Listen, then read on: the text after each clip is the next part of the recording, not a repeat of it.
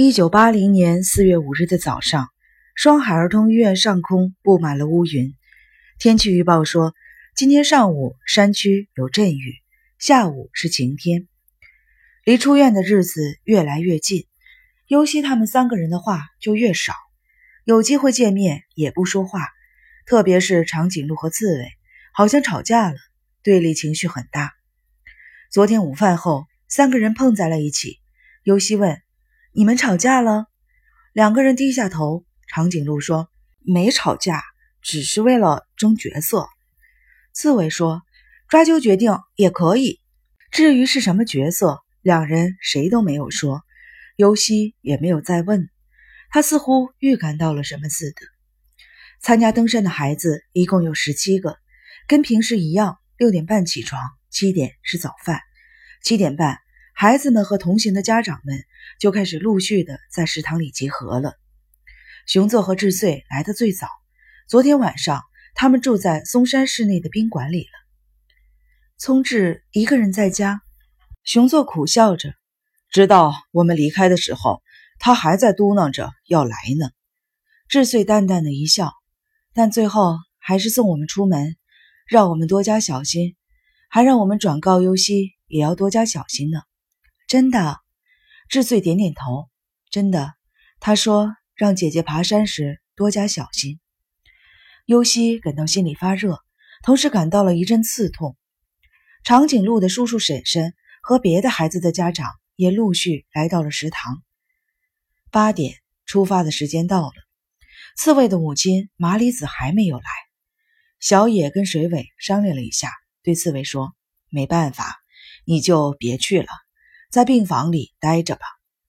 刺猬一听就急了，脸色铁青，肩膀颤抖，好像马上就要昏倒似的。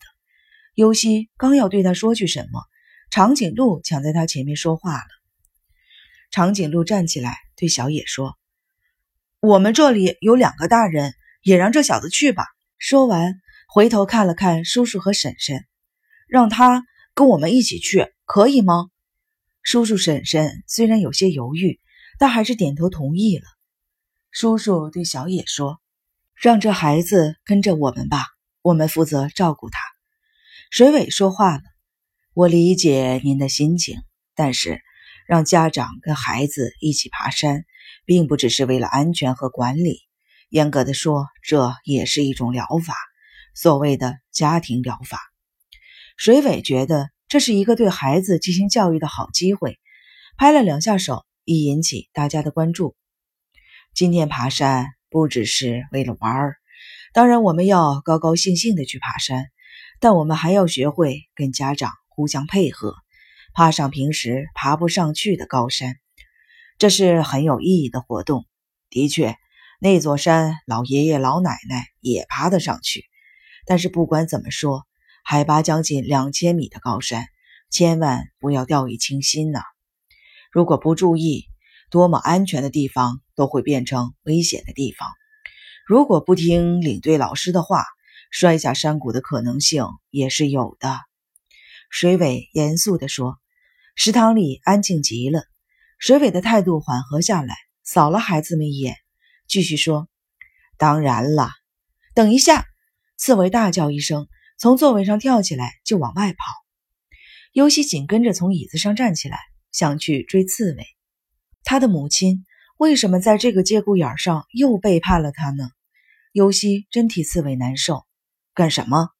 熊座一把拉住了尤西，坐下。智穗严厉地说。尤西犹豫了。这时，一个护士在水尾的指示下追了出去。熊座使劲地拽了尤西一把，坐下。突然。尤西觉得刺猬不去也许是件好事。刺猬如果不去的话，山上也许就什么事情都不会发生了。准备出发。水尾大概不想再发表什么高见了，发出了出发的命令。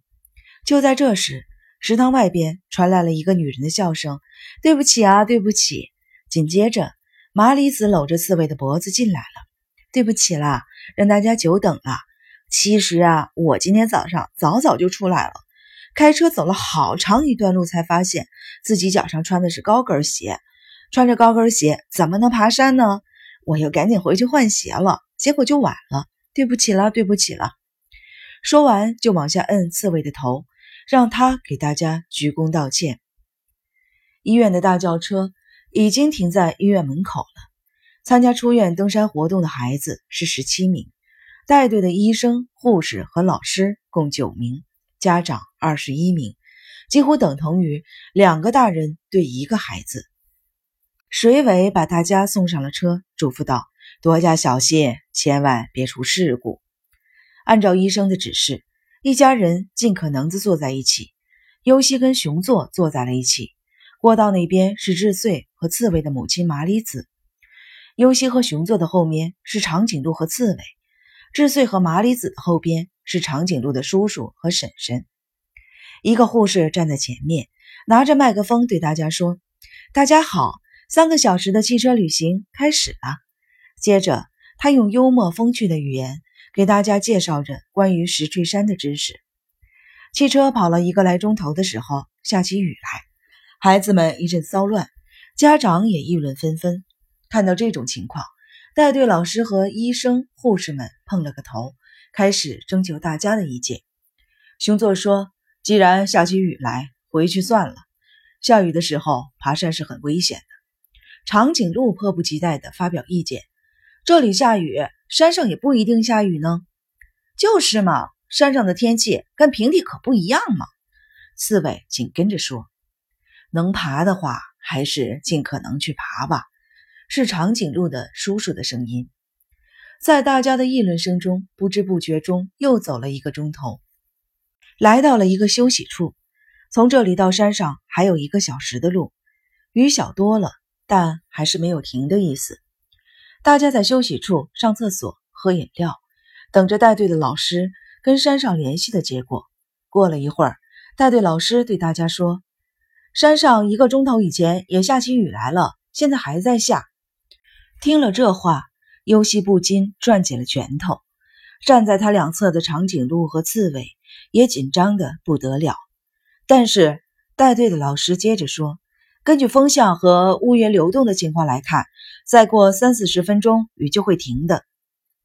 现在不还是在下吗？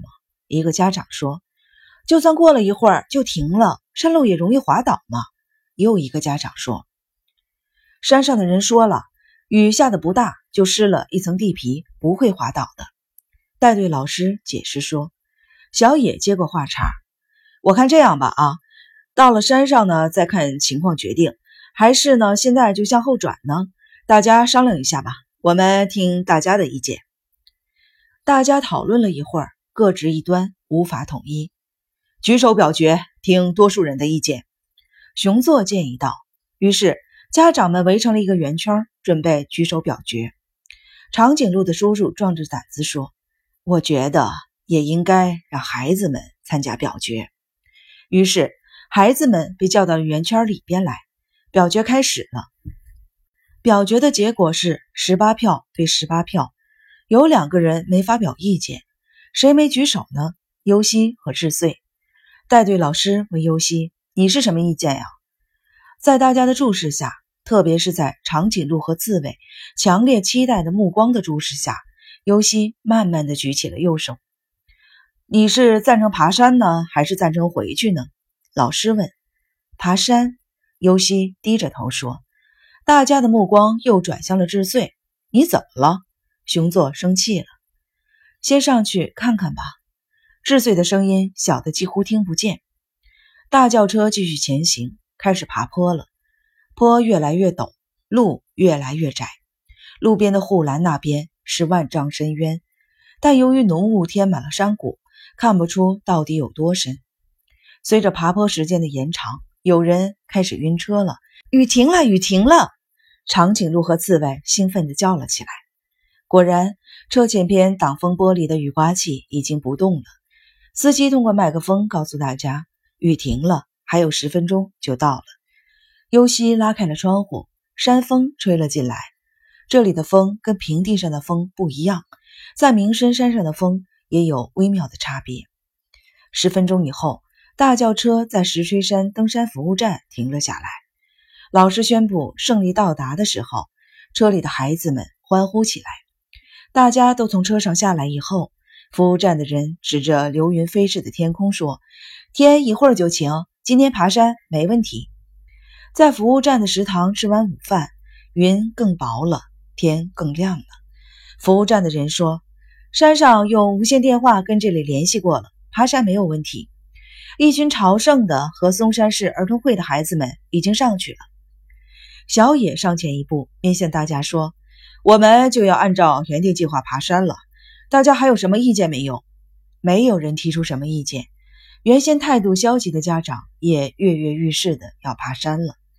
熊佐笑着对优希说：“拿出精神来，爬山。”